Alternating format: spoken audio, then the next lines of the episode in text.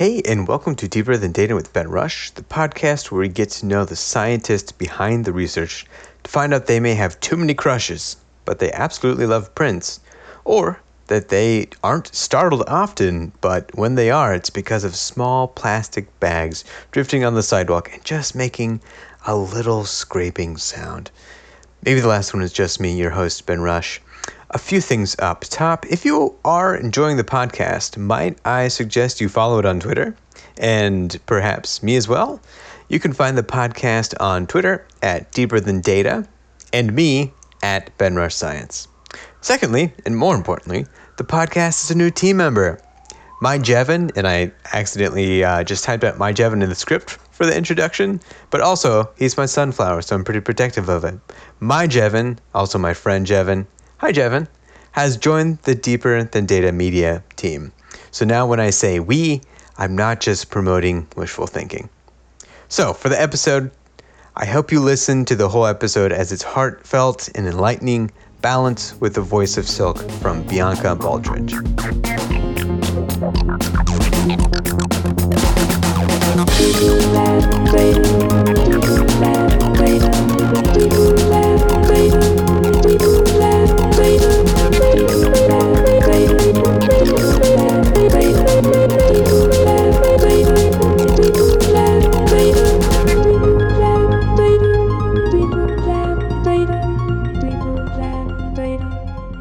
Hi, Bianca. Thanks for joining me on Deeper Than Data. How are you? Hi, Ben. Thanks for having me. I'm doing okay today.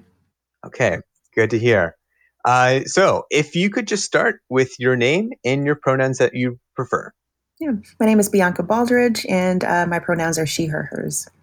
Fantastic. And if you could give your, uh, if you could give your physical description of yourself, that'd be great. Nailed it. So I am a brown skinned black woman. Um, I unfortunately don't have much height. Um, I'm five, two and a half.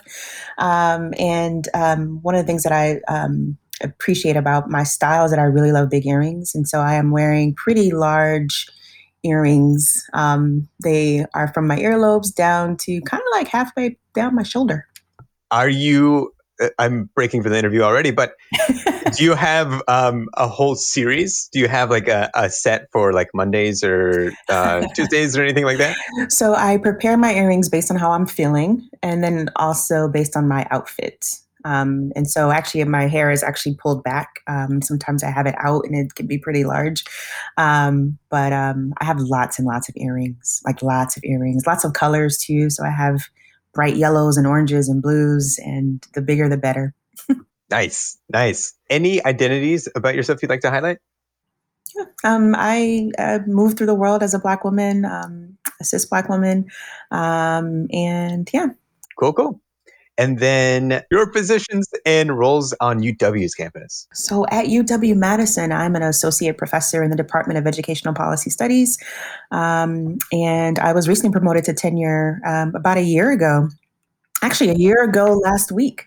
So I, I hit my, my anniversary, I guess, of being a tenured associate professor here. Yeah, congrats. Thanks. yes, UW is very lucky to have you.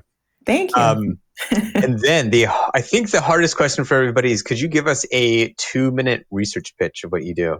Two minutes. Um, so I am a community based youth worker by training. So I have always engaged with young people um, outside of school contexts and community organizations. And so my research examines the broader sociopolitical context of community based education and community based youth work. And so I examine how um, structures of race and class and gender, how that shapes how these programs get um, um, get implemented. Um, and I also study the experiment experiences of youth workers um, in those programs, um, hoping to really value, bring value, well, not bring value, but highlight the valuable, incredible work that youth workers do. They, oft, they are often are overshadowed by teachers, classroom teachers. Um, and I also study the experiences of young people who participate in these programs. Um, and in particular, my work has featured Black youth and Latinx youth in, in those programs. Yeah, fantastic. And we will definitely get to that. Uh, I have to go back to the beginning though, and I do this with my favorite question of who was your first crush? Ooh. Okay. So I have a lot of crushes, and my partner always jokes with me. He's like, "You had a crush on everybody." I'm like, "I did." Um, so do you mean like crush in school, like celebrity crush? Like I have, I have many. Mm. Yes, this is the first follow up. let's let's go. Can we do both? Can we do 1st mm-hmm. celebrity crush and first school crush? Okay, first school crush, hands down, would be Royce Parks, um, who I'm actually friends with on Facebook. um, and we actually dated like first grade, second grade. I still wow. remember his birth date. Um, and uh, yeah, Royce Parks. That that was my my school crush. Um, celebrity, I had so many. Um, oh goodness, I don't even. Yeah, I, hmm. where to begin? I don't even know where to begin. There were so many. I mean, I was uh, really obsessed with um, Ralph Tresvant from New Edition. Um, I was obsessed with Denzel Washington. I was obsessed with little Tevin Campbell. so lots and lots of musicians and actors. Um, but yeah, when I was a kid, I probably developed a new crush every week. That seems about right. Yeah keep that romantic side alive. yes. Um, you're saying like you're dating someone in first grade. I'm just trying to imagine like the actual dates. The dates you went on is like, oh, you like give each other a note. oh there? yes, absolutely. Uh, hand notes. You know, you have to say, "Do you like me?" Yes, no, maybe. Check the box. Um, you know, holding hands and playing footsies under the table. That's, that's wow. that, that, was the extent of of uh, wow. elementary school dating. yeah, I don't think I did any of that until like fourth or fifth grade. You're so far ahead. yeah. um, okay. Yeah. Glad I, I always get the hot gossip from that question. Um, okay, so that gets us like in a perfect spot. You know, you're you're doing a lot of uh, work around education. So I wanted to ask you, like, what was your experience in kindergarten and grade school? Ooh, great school. For me, I um I really loved school. Um, I have an older brother who is um, about a year and a half older than me, but um, who's two years ahead of me in school. Um, and word on the street, according to my parents, I was really jealous that he got to learn to read before me. Um, I was just always jealous of him doing his homework and whatever he was doing. I wanted to do it too. Um, and I couldn't wait to go to school. Um, so uh, um, elementary school for me was um, i really enjoyed it. I, so i grew up in south central los angeles i went to 74th elementary school and it is the elementary school that my mom went to that my two uncles went to that four of my maybe five of my cousins went to and the school is situated three blocks away from my grandmother's house which is the house um, that my mother grew up in so this was truly a neighborhood school in a predominantly black community and the family went there um, and I, I, I loved it. I, my school principal was a beautiful, beautiful black woman named um, Miss Hayes, Mrs. Hayes. I still remember her name. Um, yeah, I um I, I, I just loved being there. Um, I loved to I loved to learn. Um, and my parents also told me how upset I was when I couldn't figure out a problem or you know if I didn't do well in a test. like I was uh, you know always kind of uh, an overachiever, I guess. Um, but I, I, really I really enjoyed uh, I really enjoyed school a lot. Um, and I loved the fact that it was three blocks away and I loved the fact that most of the neighborhood went, right? So we would walk in the morning and it was almost like you would pick people up along the way. Um, you know, at everybody's house, you would kind of pick people up along the way to get to school and, and we'd walk home together. And I just, it was such a wonderful community. Yeah, that seems really ideal. I, I'm curious to like if you, even at this early age, started to think about like how kids were being taught like it sounds like you were really into learning and trying to like soak up as much information as you could but curious like was it in middle school high school when you start to think about how the actual teaching of teaching sort of influences education I, I, thought about teaching early on so I, I think it was actually my first grade teacher mrs wellford i don't know how these names are coming back to me um, she I got, yeah, I really liked school. Um, she was amazing, and she was kind of the quintessential like tough love you know, no nonsense uh, teacher. Um, my first grade teacher, uh, yeah, she was uh, the first black teacher that I had. Um, and I was immediately just drawn to her style. So she was tough, but she loved us. Um, and uh, I think that's something that's had a profound impact on me um, in my work with young people, particularly in the out, out, of school context. Primarily, my work has always been with um, Black youth and Latinx youth. And so, you know, coming into I think being able to work with young people is a is a privilege. Not everybody should do it. Not everybody should get to do it. Um, and I think leading with love is really important. Um, and so um, she modeled that for me. And so uh, I remember this is an embarrassing story, but I used to set up my stuffed animals like in my room and like pretend to teach them. Um, so you know, I think from you know the earliest the earliest memory I have, like I knew that I wanted to be a teacher. There was something that I was drawn to about, um, I think, the care for young people, but then also this idea of being like holding some knowledge and then being able to share it with other people, um, but then also be vulnerable and be able to learn from, you know, learn from others as well. So I really, I don't know, I really that had a profound impact on me. Yeah, and you're also not the only one who had stuffed animals lined up for some reason. I had a whole Did collection. You do that? Of, yeah, I had I think 15 or so penguins. I was obsessed with penguins as a kid. Why penguins? I have no idea. Till this, I it was just something that I fell into. Um, I, I don't know, and yeah, uh, I was lucky enough. I'm jumping like 20 years here, but um, I, I worked at a zoo for a little bit as an intern at a zoo and got to work with penguins. And you know, my love for them did die a little bit. I think after working with them, because they're you know birds are not the most sanitary things out oh. there, but they're oh yeah they're still goofy and I appreciate them. Yeah. It, anyways, penguins aside, did you start becoming pretty active um, either in your neighborhood, like with your school, because you you really enjoy working with youth activists, but I'm imagining you were also one at some point in your life. Yeah. So, um, yeah.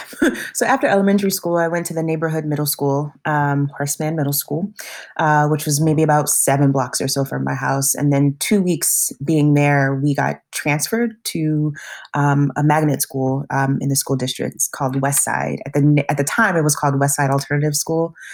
Uh, long story short, um, the school was K through 12. Um, and I, I guess I yeah, began there in the sixth grade.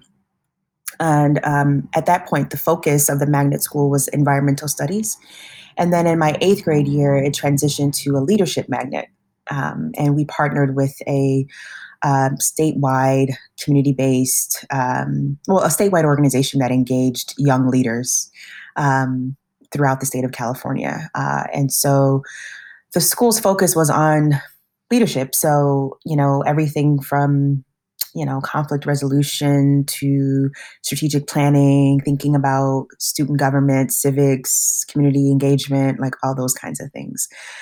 So it was through um, that school and through the organization um, that I began working with other young people my age, sometimes older, sometimes younger.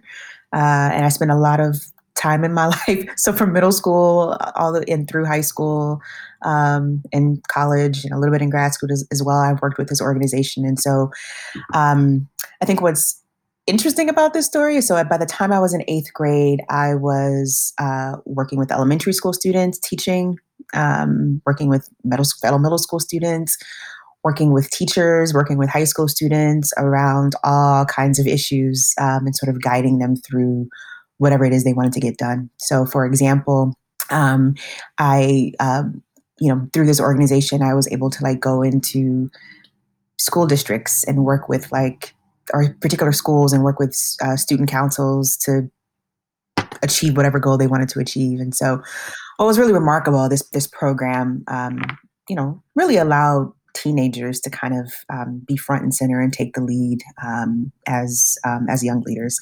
So uh, so yeah, so that is kind of where I began um, sort of teaching outside of school, sort of understanding what this thing was called facilitation and sort of guiding people through awareness and um, you know various stages of development and um, and I think it was at that point really like eighth ninth grade where I knew that I loved teaching.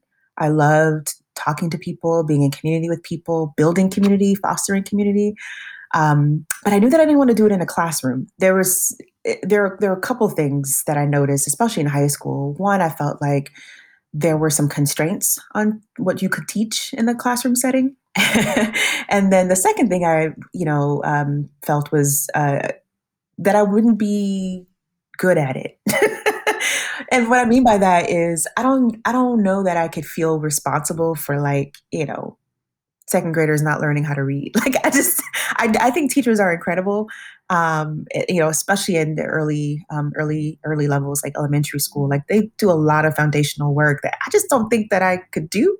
Uh, and I always felt, said that if I had to go into teaching, because I did consider it at, at one point in time, traditional classroom teaching, that I would probably think about doing history, like a history teacher or English teacher, um, social studies, something where I could have a little bit of flexibility to sort of, you know, kind of push the envelope a little bit on things. Um, but I enjoyed it much more to do it outside of school. Like there was just something really special about not feeling the constraints of school um, and being able to have honest conversations about what was going on in the lives of my peers. And I feel like that also signifies like you're showing of what could be your free time to be spending with others and helping them achieve their goals, which is, is extremely meaningful. You're not trapped in a school and have to work with them. It's it's wild to me that you're like, yeah, I know I definitely want to be in education, but not this sector. Like I know kind of the audience that I'm going to work with from such a young age because I I'm still learning that. I I have tried with um almost all ages and it's like I think I need a little bit of older people just so they can understand humor. Like that's how I connect with people. and I can't necessarily be super sarcastic with like a four year old. Yeah. it just doesn't land that well. Yeah, that's yeah, that's really amazing. Uh, older so, older students. I'm sorry, older students as in high school, or are you okay with middle school too? Ooh, you know, middle school is tough. middle school is probably the toughest for me. I think high school and up is really enjoyable. Mm-hmm. Mm-hmm. Uh, I think when you can start to deal with complexity, uh, not everything's like ones or zeros when defining things. Love that. Love mm-hmm. that. Yeah. and uh, again, that humor. It's like just how I communicate is is right at that age, and then I seem cool because I'm funny. yeah. So I, I after you did your time in high school, did you transition to I'm trying to think of like a, an actual degree that would line up with your interests and passions, which is not typically there as far as I'm aware of. But I'd imagine you just continue your passions and also work on something else at the same time. Yeah. So I actually didn't um, understand that there was a sector. Like I didn't, I didn't quite understand that there was, you know, this youth development sector, this, you know, or out of school time sector. I didn't, that didn't register to me um, as a high school student. It didn't even register for me as a as a college student, even though I was doing a lot of the work. Um, I knew that it was youth leadership, youth development, uh, youth work, but it wasn't until I went to graduate school that I kind of began to sort of put pieces together to kind of understand the landscape um, of sort of learning outside of school. Um, but from from after high school, um, I transitioned to uh, to college. I went to UC Berkeley, and I was still very much connected to this this organization. Um, and then so going to UC Berkeley, you know, that living in Berkeley, um, you know, hanging out in Oakland, uh, in Oakland, the Bay Area period has this very, very rich history um, of activism and organizing, particularly in Black communities. Um, so, you know, the birthplace of the Black Panther Party. So there was this incredible energy um, of just young activists. So, in addition to my peers in college, right, who were amazing. Um, I, for me in college, it was kind of being involved in like undergraduate life in campus stuff sort of related to activism and building community again. Like I found myself building community yet again. Um, and I, you know, uh, working with uh, first year students, um, that was really important to me. But then um, continuing to do the work of um, learning different organizations in the area, having the opportunity to work with high school students, um, whether it was tutoring, whether it was, uh, you know, some kind of um, sort of political education. I um, kind of found my groove, I guess, in in really enjoying that kind of work.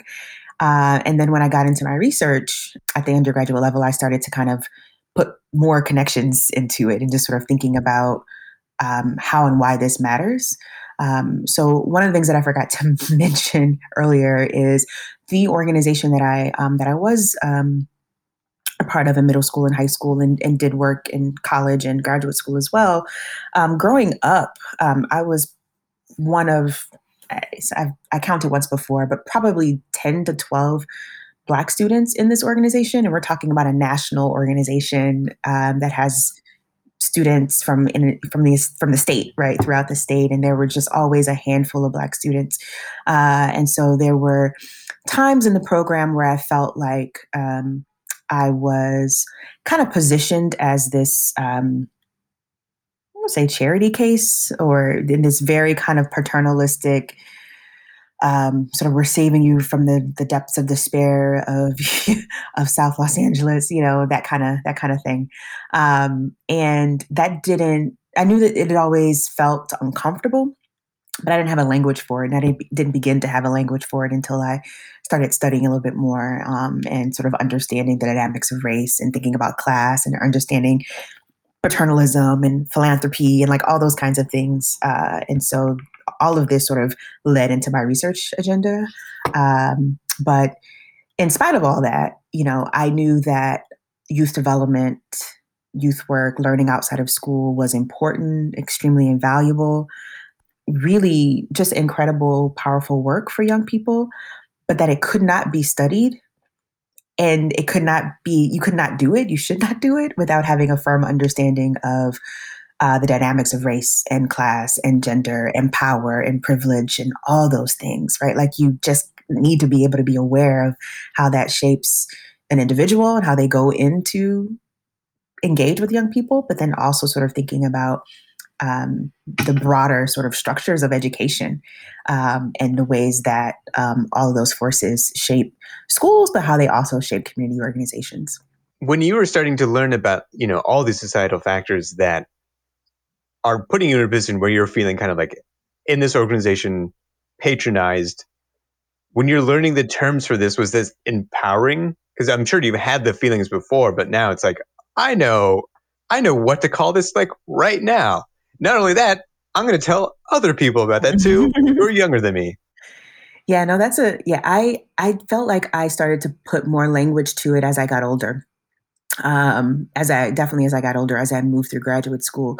But the cool thing about it all, um, so uh, one of the great things about the, the organization is that um, it was kind of a um, peer-to-peer training model, or like training the trainer. So college students, we'd also we would often engage with college students. Um, as high school students, high school students working with middle school students, and so when I was in high school, I had, I had a level of you know like friendships with college students who in many ways we were able to be like, okay, now Bianca, this is the way you were introduced. I don't know, I don't really like that. And I'd be like, well, why?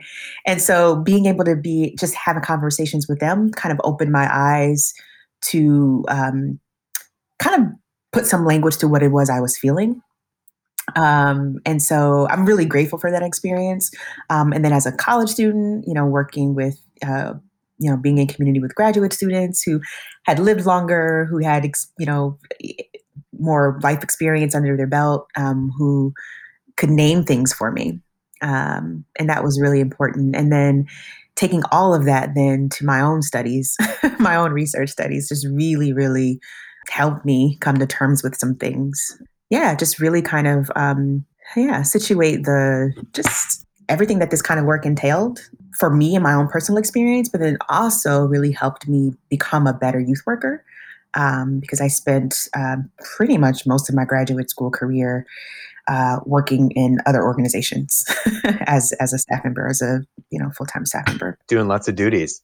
Did you take the example of one of your earlier teachers with leading with love um, through all of the work that you were doing? So I, I think it's I'm with you. Leading with your heart is probably the best way to go. It also means you are open and could also get hurt by doing it, but at the same time, probably really rewarding. Yeah, yeah. I, I think you know, going back to Miss Wellford um, in the first grade um, and her example of leading with love. Um, and, you know, I think more specifically, it was that I could feel that she loved Black children. Hmm. And for me, that's very different um, than other classrooms that I've been in where I've had good teachers. Had, I mean, I've had some not so good teachers. They were mostly substitute teachers, but like for the most part, I've had incredible teachers, um, you know, of multiple racial backgrounds in some ways, but like for me as a black woman, as a black little black girl, it was so empowering for me to have a black woman in front of the classroom who I had no doubt who thought I was brilliant. Mm. Right? Who had who had no doubt that I was intelligent and told my parents so. Like, you know, like that. So I, for me, was, it's that kind of love. Um, and as I mentioned, a lot of my work has been with um, Black youth and Latinx youth, and I, you know, just that being able to come in contact with young people and like genuinely love them you know and to not question that to not question their intelligence. Like that that for me is how i, I definitely took that with me throughout all of my um, all of my youth work experiences. But sadly though i don't i don't believe that the majority of teachers in, in classrooms or even youth workers for that matter love children. I mean we have to be real like there are people who are in front of kids every day who don't even like children Um, so yeah. So how do you show uh, your love and affection with the the youth you're working with? And you know, this is you know just going with you in youth, but a fundamental skill I think for anyone who is older and trying to instill some knowledge or just generally accept another person. Yeah, I think part of it, um, I have to sort of rely on some of my experiences um, a little before Madison, I was I spent time in seven years of life um, in New York City and working with a couple programs. Spent some time in Washington D.C. Worked with a couple of programs there, and I think for me, the that that love and um, sort of knowing right that the young people in front of you are brilliant and capable is treating them that way. Right? It's like not that you don't provide guidance or explanations, but there's a inherent belief and attitude that you know the expectations are high because we know that you're capable um, and not not questioning that. Uh, and so throughout some of my youth work experiences i've worked a lot with um, you know doing critical like youth participatory action research working with young people who are youth organizers and, and part of that is kind of stepping back as an adult. Like if you step back as an adult because there's a whole lot of adultism and youth work, right? Where where adults come in and they want to take things. Sorry, you know, they want to take things over. You know, they want to tell young people what they should know, what they should do. Um, and part of it, believing in the brilliance of young people, is stepping back, right? Trusting that what you've said to them, or things that you've taught them, or the skills that you've shown them, that they're gonna they're gonna be okay. They're gonna go ahead and and, and do that. They're gonna run with it. Um, another thing I, that's always been important to me in my practice in youth work, and this is something that I do in the classroom too at UW Madison, um, and this is probably just because of who I am as a person. You talk about feelings. I'm absolutely a feelings person. Yeah. I've done all those Myers Briggs assessments. I've done those since like high school. It never changes. I'm always a feeler.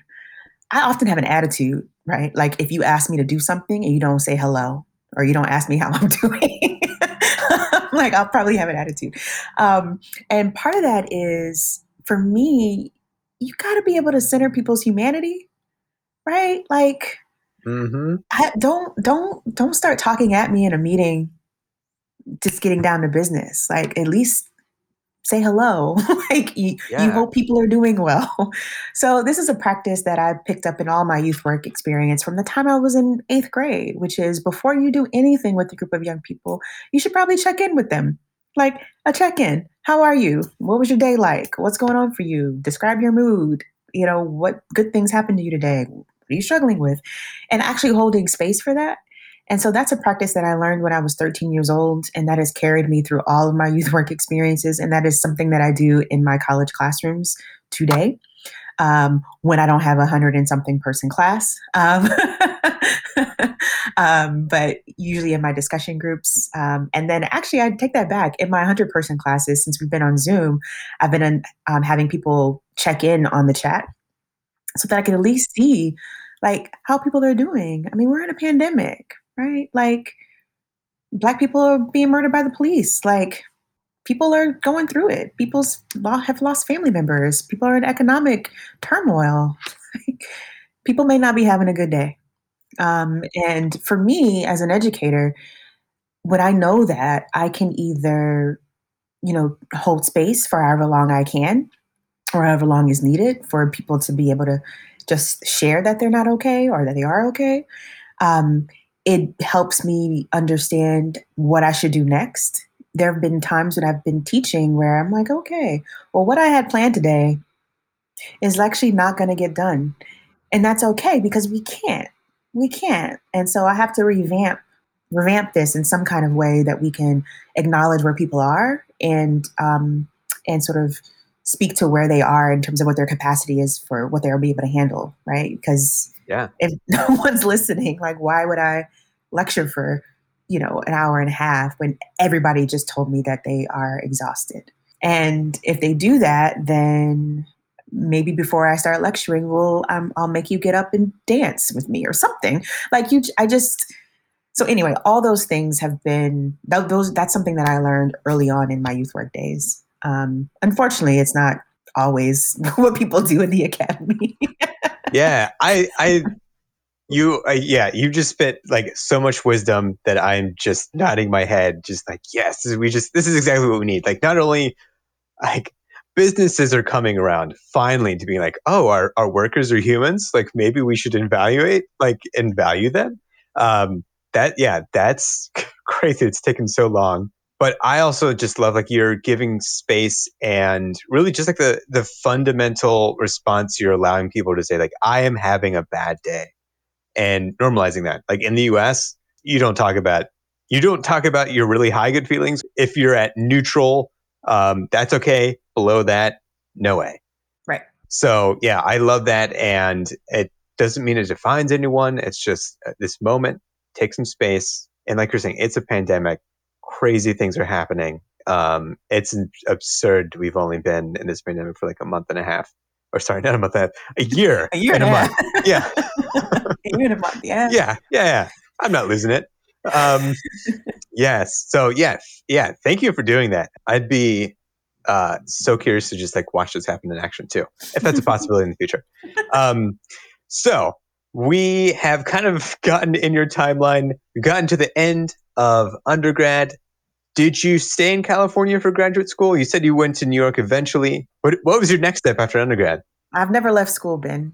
Um, I went straight through. Um, so I, after graduating, I, I, went to Columbia Teachers College um, for um, for graduate school. So I, I, originally signed up to do a two year master's program, um, and then I ended up staying for my PhD. Um, and actually, before that, so my my first semester of my senior year in college, I actually did an exchange program. So I went to Howard University for a semester. Um, I wanted to have an HBCU experience, um, and it was actually the school that I got into. I was choosing between Berkeley and Howard when I was in high school, and so um, Berkeley had this amazing exchange program, and I had never even heard of a domestic exchange program. I had only know about I only knew about um, abroad, study abroad. Um, and so um, I so I had that experience, um, and I was all set to go back to DC for graduate school. Let me tell you, because I had the time of my life. Because I was 21 in my senior year in high school, and in DC, I was out and about. Um, I'm a big, big music fan. Um, I love live music, and you know, DC's birthplace of go go. Um, and so I was just having a blast. Um, so I wanted to return and then I um, I got into Columbia. Um, I hand wrote that application.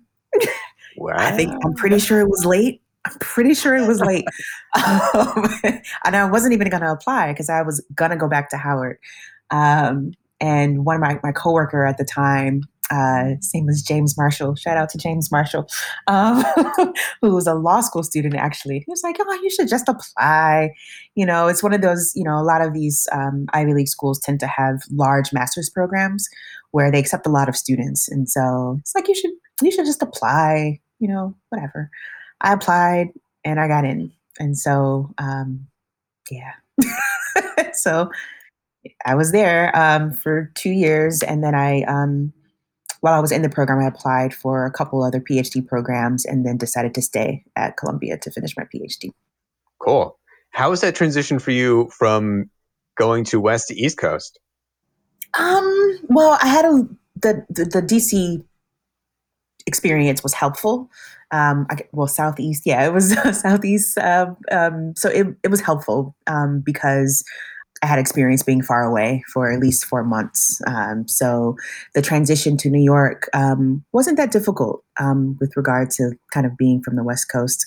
Uh, apparently, people knew immediately that I was not from New York. Um, they're like, "You smile too much." Um, um, I found New Yorkers to be nice, though. I just think they're direct which I appreciated. You know, um, I love that. You know, you somebody cuts you in line, you've got a whole squad of people being like, "Nope, she was next." Get to the back of the line. Like I love that. Um, so um, I really enjoyed my time in New York. But um, so the transition wasn't that uh, wasn't that difficult. I also transitioned with kind of a built-in community. I um, ended up working. Um, for Barnard College in their residential life services. So I was a hall director for a dorm. So I ran a dorm for four years in exchange for room and board. So that was challenging, fun, fun, at times. I mean, I appreciated um, living rent free for the first four years of my time in New York City, but I definitely earned every every minute I stayed in that apartment. Yeah, I can believe that. Uh, absolutely. Even even though you may have lots of skills of working with youth, you can't control all of them. yeah. well, at that time, it was a pager. So the when you were on call, you know, you could only go into you couldn't take the subway. Um, we had to stay within. I if it was like a twenty block radius or something like that. And so a lot of my calls, nothing was really super um, uh, of a, something.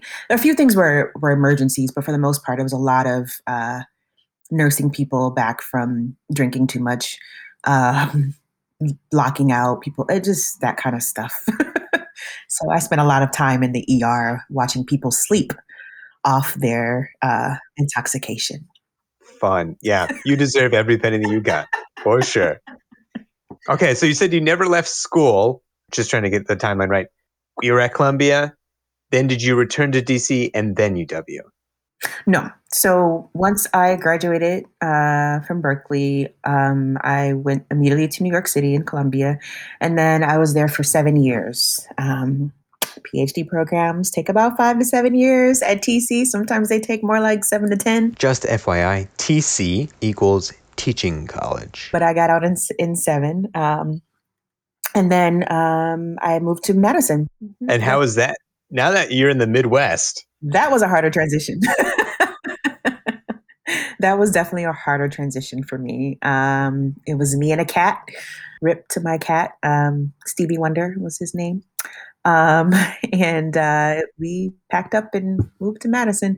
That was a shock for me. Um, one, it was. I mean, I guess it was the one place that I moved to that I didn't know anybody um, when I was when I transitioned to to Berkeley, actually the cool thing is that there were people that I knew from elementary school um, who were at Berkeley that I recognized and were like, "Hey, you were in my fifth grade class," um, and then uh, then other people who I knew through the organization that I was a part of. Um, so I knew people and then Columbia was the same. There were people from Berkeley, there were people from Howard who I who I had met before, people who knew people. Um, so I didn't feel like I was um, alone. Madison for me, I didn't know I didn't know anybody. Um, I definitely made connections. Um, so the year that I got hired, there were probably I think about 17 other new faculty members um, in the School of Education, and so we came we came in together. Um, one of those uh, faculty members um, became a really really close friend of mine, and she's like family, and her family is like my family, and so I quickly built community, um, mostly of other people who were new to Madison or new to um, academia. And that was really great. Um, so I felt like I came in and I had a really cool, nurturing space of uh, young junior faculty members, um, um, young junior faculty members who were Black women. Um, many of us were they were we were kind of all living alone as well, so it was nice that to, for us to kind of have each other.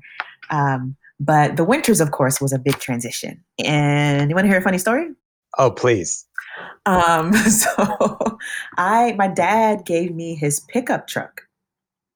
So the pickup truck though is was only two wheel drive, and so that was my first car in Madison. So you should see me like from LA, like trying to navigate the snow in a two wheel drive pickup truck.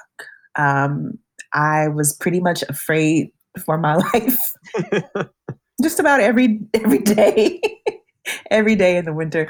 Um, I got rid of that car after my first year. So yeah, that was my follow up. How long did you actually deal with that? It pretty. It wasn't going to make it. I mean, it was really old, and you know, my dad didn't drive it that much. So, uh, but yeah, I mean, it got me through, but it was it was it was not fun. Um, and I want to say my second year in Madison was when classes were being canceled because it was so cold. It was that was I don't even remember year that was, but um, it was like below like negative. It got to like negative twenty. I mean, it was just ridiculous. Um, my family was quite concerned for me being out here. I, I, also have family members like check in. It's like it's negative twenty up there, and it's like yeah, it, it's cold. I'm staying inside, and that's like that is my life right now. Where are you from? Uh, Cincinnati, Ohio, originally. Okay. Yeah. So yeah, I've hopped around a little bit. I went uh, from there went to Indiana University in Bloomington for undergrad masters, did AmeriCorps for a couple years, so lived in Arkansas, in Appleton, and then moved here. So kind of Midwestern. feel like yeah. I need to check out the coast. Like I've never been to LA. And so oh. it's like you're talking about South LA. It's like I know this regional area and I'm just imagining cars and highways. Um, also a great industry for shipping.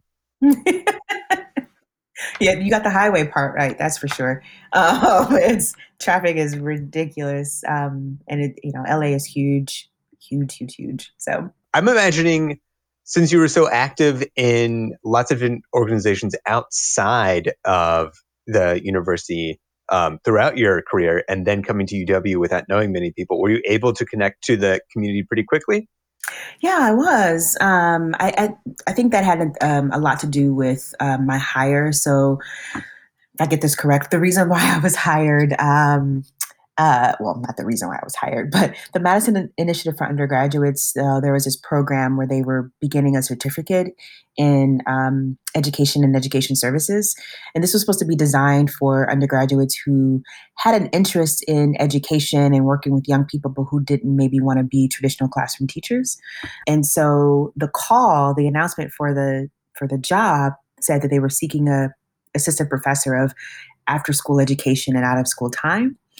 Um, and when I saw that, I was like, "This is not real. This this can't be real. This is not real."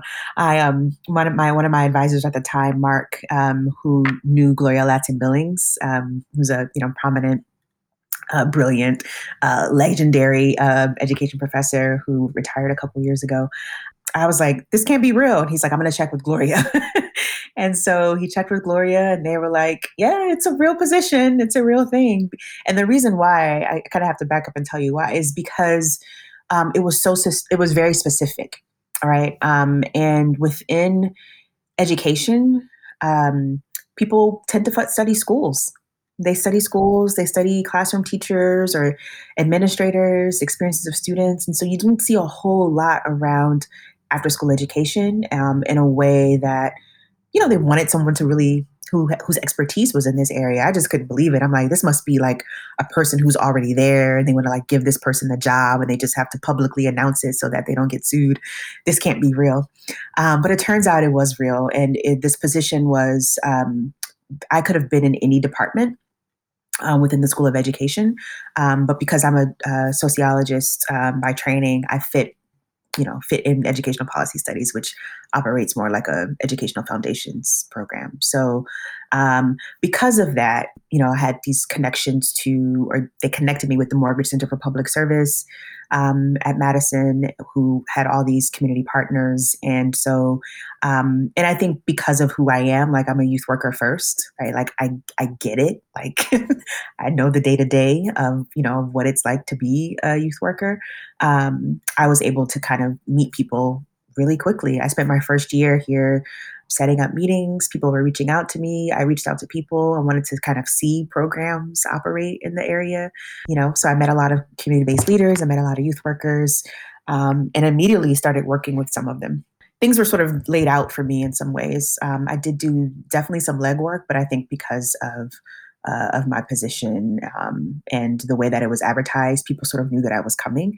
Um, and people have big mouths too, so you know, I mean, that's, that's not a bad thing. It's just that, um, you know, people would say, oh, well, if, this is, if these are your interests, um, you know, so and so is coming and this is her expertise. And so they knew to reach out to me when once I arrived. So, so pre pandemic, were you like out in the community maybe 50% of your time and then 50 in the office or yeah, what was your like mix?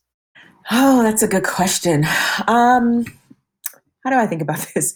So I would say from the very, very, very beginning, um, there were a couple of organizations that I got to know really well. And there were times when I would just um, engage with them. So because I'm a youth worker by training, if I don't see a young person, you know, every couple months, like something something falls off, something's not right with me.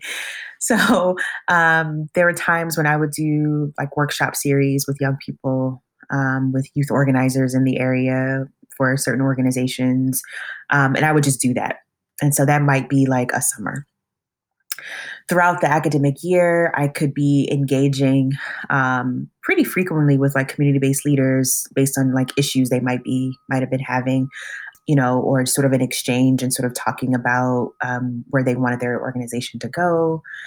I taught a, um, a course called Rethinking After School Education, where students were uh, partnered with community organizations in the area.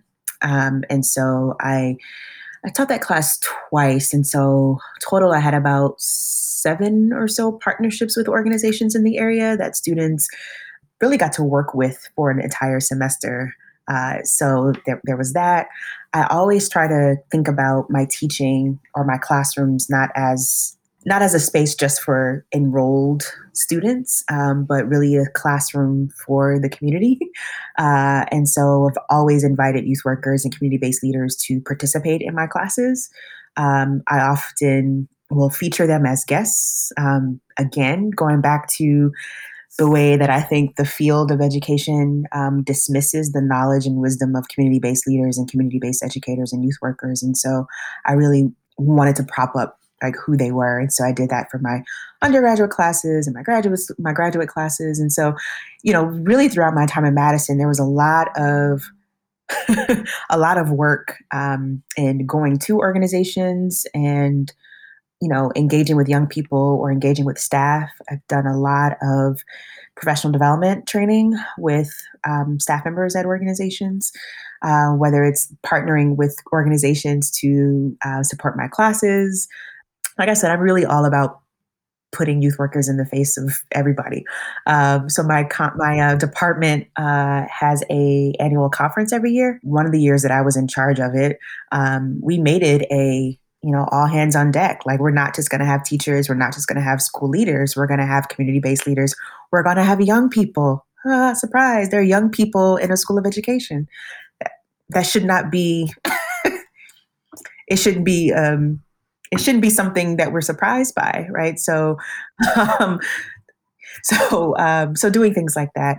Um, I would say in the last two and a half years or so, I've been developing um, communities of practice with youth workers in the area um, with the support of the Madison Out of School Time Initiative, um, who um, that's that's facilitated and coordinated by um, a wonderful person by the name of uh, Nathan Beck, um, who was a former student of mine. He's incredible um, and has done a lot um, for youth workers in, in the Madison area. and so through those uh, workshops, are typically series where I meet the same group of youth workers who are committed to uh, disrupting racism, disrupting systemic whiteness, disrupting harm um, that might be functioning in their organizations. And so they graciously like to spend time with me and we go through sometimes you know three four or five weeks of training um, around uh, sort of talking about these issues and it's a it's also an experience where they get to learn from each other um, because if you know anything about youth work it's a lot of it's just a lot of work it's a lot of time um, depending on the nature of the job young youth workers can be on call 24 7 um, and sometimes there's not a lot of opportunity to engage and think about your practice deeply uh, especially with other people who understand. And so these communities of practice um, are situated so that youth workers can talk to each other, so that they can talk through, you know, issues of equity and sort of think about how to improve their practice and to um, engage young people better. You know, the theme of this podcast is really to get to know the person who, who's behind the research. And I was reading all the papers you you have published, and it's like I just want to ask about every single one of them. So I had to control myself but I, I there's one thing I really wanted to get to is because I, I, think you have a couple papers out on this and because I know you have a book out too. If you're interested, Bianca's book is called Reclaiming Community: Race and the Uncertain Future of Youth Work, and I think you have a few papers out, or at least themes on having a really white liberal community um, that might say like we're all about youth work or supporting these communities that don't have a lot of resources so I'm, I'm curious if you could just talk about your work a little bit on that theme. Yeah, that's more recent work um, where I've been really curious um, just about um, you know communities and neighborhoods, cities that profess to be progressive and liberal and on the side of justice and you know equity and diversity and all those things, um, but where there is harm done to um, Black, Brown, you know, Indigenous communities, um, in particular, thinking about um, Black youth um, and racial disparities.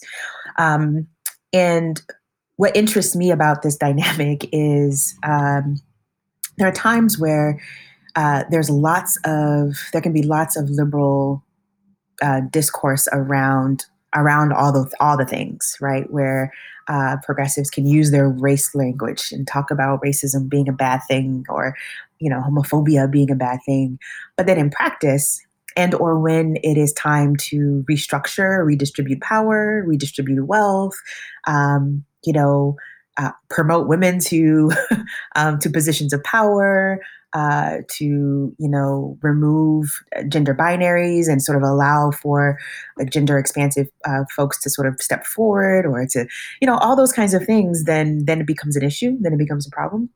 Um, and in one of the papers that i recently wrote um, I uh, wanted to understand what this meant for Black youth in the context of community organizations, uh, particularly organizations that were um, dedicated to engaging uh, young people of color in community organizing. Uh, and going back to sort of liberal discourses around race, you know, there's this disconnect between being able to sort of talk about these things and why they're bad and then there's another thing to sort of perpetuate those same harms like in the structure of your organization. So when you look at some programs and it's like, well, where are the leaders of color? Why are there no leaders of color? Or why are um, Black youth sort of made to um, tell their st- stories of struggle and triumph for funders in this really kind of uh, voyeuristic kind of way that can also often be harmful? Or, you know, what if young people want to talk about this one thing, but it becomes really uncomfortable for um, the sort of well meaning liberal white folks who are at the head of the organization who don't want to talk about that topic? Like, that becomes an issue. Um, and then, you know, for me, that that that becomes a big problem because my earlier work with um, with young people in New York, especially, was around social identity development, political education, helping young people um, understand and make sense of their multiple complex identities. So, talking about race and ethnicity and gender and sexuality and class and how that intersects with how they might have been relate, uh, raised, um, sort of as it relates to uh, religion, as it relates to their position in the family, citizenship, like all those kinds of things and you can't squelch that. like you you you can't you you can't be afraid of that. Um, and if who you are as an adult, as a white person, as a cis man, as a, a hetero man, like all those things, if those things make you uncomfortable, then you probably shouldn't be engaging with young people. like we can't we can't shut down young people's desire to process what's happening around them because it makes them uncomfortable. You know, like if you can't engage in a conversation about the murder of a young black man who's been killed by the police and that's on the minds of your young people, you have to make space for that. And if you can't, you probably shouldn't be in that position. Right? Yeah, I'm curious if like especially in your time in Madison here, um, if you've noticed either code words or you know specific language when you hear that that disconnect between someone who may identify as really progressive in their speech and some of their actions, but then don't necessarily let uh, people who are actually being affected by the policies actually voice their concerns. Yeah, I think there's two examples that I would share. Um, they're they're both in um, a publication that I um, wrote last year.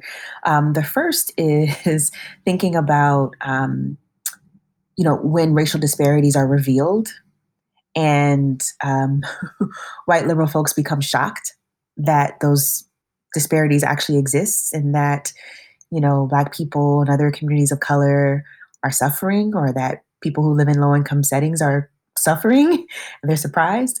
Um, so there was this one um, sort of form this sort of larger community discussion um, where these disparities were being kind of reviewed and um, and my research assistants and I um, went to a lot of different um, you know discussions about all this. And uh, there was one um, woman in particular resident of the community white woman who talked who stood up and said um, you know how do we let them know that not all of us are like this? How do we let them know um, how can we help them? How can we how can we help them? And um, in this particular panel there was a, a white man on the panel who i believe was a from well, not former but it was a clergyman and was just kind of like that does not that, that does not that's not useful um, that doesn't come from a place of love um, and for me you know and for my research team as we're analyzing this it's also not about shifting structural power or like dismantling systems that allow for there to be such economic disparities in this area that disproportionately impact communities of color.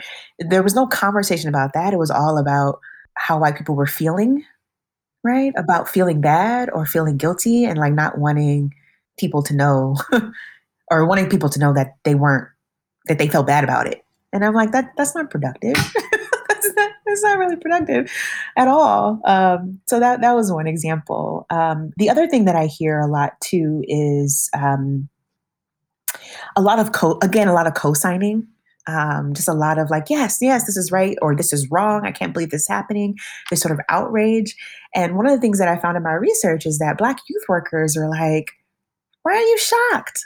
And a lot of them kept saying the the shock among white residents for them was really telling because it's you know how do you not know like you kind of have to know like like you so clearly you are ignoring like you know not paying attention not not observing and part of it is because your privilege ends up protecting you you don't really have to see it you know um, and so a lot of my youth workers were just kind of like uh, this this whole shock thing um, and, and the thing is is that people love to I, I to say all that. Like it was a lot of, oh my God, can we talk? I'm just so brokenhearted about this. it's like, okay. um, and what are you gonna do? Um, the other thing, the last thing I'll say about this is another example from from my research as well, is that there were there are people in the community, amazing activists and youth organizers uh, who have worked with young people for a very long time who are just stellar, but who don't get hired at um, many organizations. And um, one participant actually described being asked to go to organizations to train staff members about how to work with young people. But at the same time, they can't get a job there because they don't have a college degree. And it's like, you recognize that I'm an expert here, but you're not hiring me because I don't have a college degree, but you call me every day about how to do this work. And you don't always want to pay me, right? That's a whole other thing. so, yeah, a lot of Black youth workers um, described feeling exploited. How do you recharge and take care of yourself? Oh, that's a good question. Um, so I don't do anything on Saturdays. Um, Saturdays have become my favorite day. I sleep in, I make a big brunch, I binge something on Netflix. I like I don't do anything. I don't do work. I don't check email. I don't look at my computer. Like Saturdays are my days, um, and I love them. Um, so that is, that is only one day a week. Um, but um, so for me, I enjoy cooking. Um, I recently joined the cult of Peloton, um, and so mm-hmm. I've been I've been um, engaging in that. So yoga has been really helpful for me. I love the fact that it's very music centric. Um, I'm a big music fan, so um, and I love good music. So um, that that's been great for me. So working out and getting my endorphins going, all that has been really helpful. Um, and then, you know, pre-pandemic, um, I don't know if we'll do this this summer. I don't know what's to be allowed or not, but I'm a, I was a big music festival person. Like, you know, give me good food, give me good music, give me good people where I can laugh, you know, like that is what I enjoy. So, so for me, it's food, music, and laughter. Um, those are the things that kind of uh, keep me keep me grounded. Um, and uh, yeah, but I, I would say that you know this year has just been really, really, really, really a struggle. Um, you know, my uh, my partner, um, we lost uh, his mom this year. You know, one of my best friend's brothers died of COVID, like in June, like early. You know, so you know, lots of other people who've been impacted by COVID. You know, my parents are far away. I haven't seen them in a year and a half. You know, so it's just been like this craziness of up and down, and yet people still want to do things normally. Um, so I have to in order to take care of myself, I've been pulling back when I when I can and trying my best not to feel any way about it. Right? Like I, I don't I don't care. I don't care what people think. Um, and like I said, Saturdays Saturdays have become my time. Um, I tend to shut things down early as well. Like I try not to work into the evenings. Um, you know, once I'm done, it's done. If I can't get it done in that nine to five period, like it's just not getting done. Um, though at this point in the semester, that's a lot harder um, because I have amazing students who are all graduating at the same time. So I've got dissertations and thesis projects and all of that to, to kind of get through, and there's not enough time in the day. But um, anyway, I appreciate this question. I'm always kind of, a you know, preaching self care. Um, so yeah, you know, being able to work out, music, laughter, food. I kind of want to go to culinary school. I don't know. I do. I don't know if it's all the pandemic. I mean, my parents are really good cooks, but um, and I'm um, I'm plant based pretty much. Yeah, mostly plant based, and so I really want to go to like a vegan culinary school. yeah, one, one day. day. Yeah, can you do that part time? I'll do it. Maybe summer, like a summer class or something. Well, good. I'm glad you have like some motives to take care of yourself. Um, and like you said, the end of the semester is, is rough, but I hope you can get through it. And I know I'm like a random stranger, but I'm here for you if you need it. Aww, thanks, Ben. I appreciate yeah, it. You're I hope welcome. You, I hope you're getting some good self care in too. Uh, yeah, it's it's a bit harder because I'm trying to turn this podcast into an actual thing, um, while also doing a PhD. But this is, I mean, this is actually like really energizing. I feel like I've tapped into something that not a lot of people are able to hear, either just by hearing life advice and journeys from people who are like a couple years ahead of them. But I just, you know, I get charged by hearing these deep conversations, and um, I feel I feel like I can cheat the academic system by basically like I kind of just had a like a new mentor pop into my life, and I got to ask him like whatever I want, and you know I'll send him on the way. But yeah, it's it's been a lot of fun, and yeah. So I thought for for you, I would I'm diving back into my brain of when I was a youth worker, when I was working at a camp uh, at the Boys and Girls Club, and I was trying to bring some activities from that for us to both do. And unfortunately, we can't necessarily have s'mores or do these team building games. Everything that's like so quintessential about camps or, you know, in the Boys and Girls Club playing pool, foosball, um, that the ball game. So I have come with some. If you have time, and I can't tell if you're at home or maybe your office. I'm at home. Okay.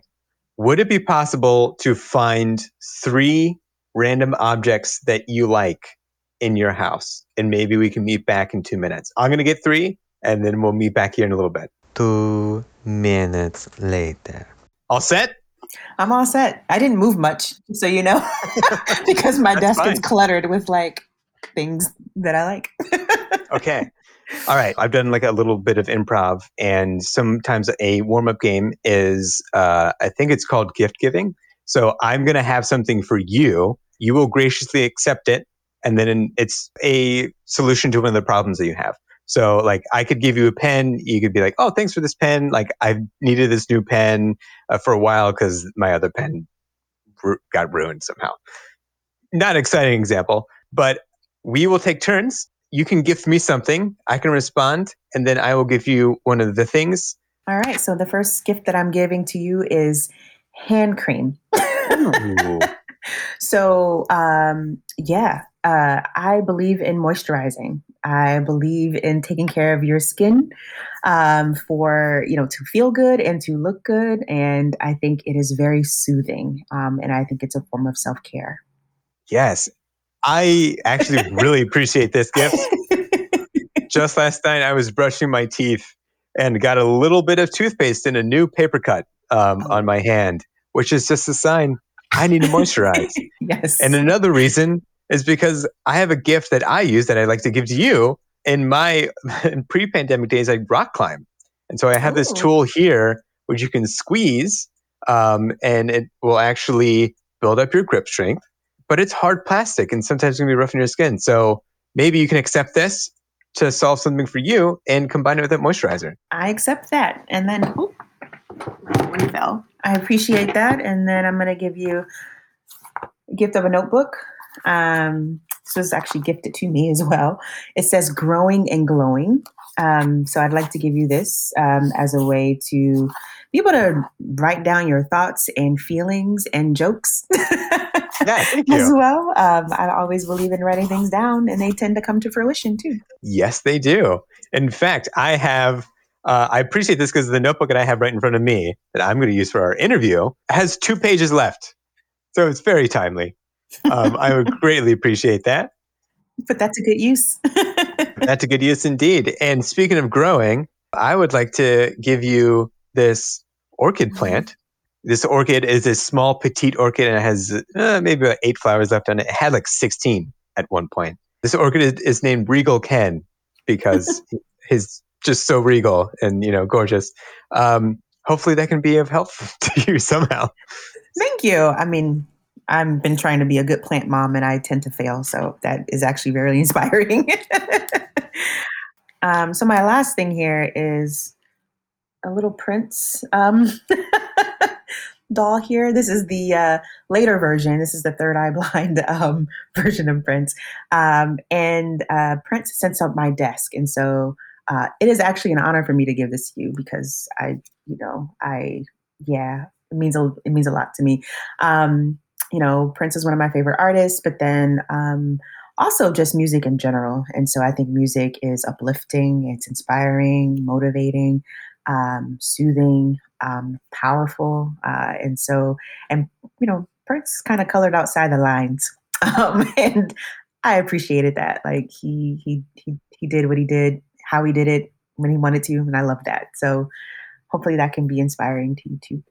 yes, thank you. I, you know, in different ways, also want to break down some barriers um, Yeah. and just make it okay to be yourself in whatever capacity that it is. Ab- And in return, I'd like to give you a box of dark chocolate um, from my favorite chocolate company, Taza Chocolate. Oh yeah. You, you know Taza? Wait. Yeah, Stone Ground. Is it the Stone Ground? They're the Yeah, best. they're the best. They are the best, and they're vegan. Oh, that's right. They are too. Mm-hmm. Um, I think I've talked about Towers of Chocolate on like half of the episodes that I've done before. I'm not, I'm not getting paid. I'm just really enthusiastic about this chocolate because, like you said, stone ground, and they have the ones that are really gritty. You can have the smoother ones. Great, great colors. And I'm the person who loves super dark chocolate, and this. I mm-hmm. feel it's like a real wheelhouse. In fact, this is a whole box of dark chocolates, and Wow. like 70 plus, Oh, with- wow. 100% if you if you can go for it, which I would like to give to you. Thank you. I love those. Do you like the flavored ones? Like the have you had like the cinnamon and the guajillo pepper one Oh, and the oh yes. Oh yes. Those are good. In my dreams, I magically get sponsored by Taza Chocolate, and they don't actually have to give me money if they send me chocolate. Oh my gosh, that you know, and it- I pulled out chocolate too because like I consume a lot of chocolate. Like I will go through one of these boxes, you know, three to four weeks. So so yeah, you can tell it's part of my life. Wow, you really love it. Well, with that, I will come to a close. And Bianca, it's been a delight to have you on the podcast. I hope I see you around campus and we can chat in person at some point. Yeah, well, I have got some news for you. Um, Oh so this, boy. This is actually my last year at UW Madison. So, yeah, I'm headed to Harvard um, in the fall. Um, I've accepted a position there. Yeah. Wow. it's been real. yeah. But it sounds like you're on to fun, exciting things too. So yeah. that's great. Yeah. Thanks. There, I'll be I'll be the wind underneath your wings. Appreciate that, Ben. Thanks for listening to Deeper Than Data with Ben Rush. I hope you enjoyed this sincere conversation with Bianca. And if you did, Bianca will return in a special episode to happen in the future, which is going to be really cool. Until next time, be well. Deeper Than Data with Ben Rush was produced and created by me, Ben Rush, music by me, Ben Rush, and our, no, our new social media manager is Jevin Lordy.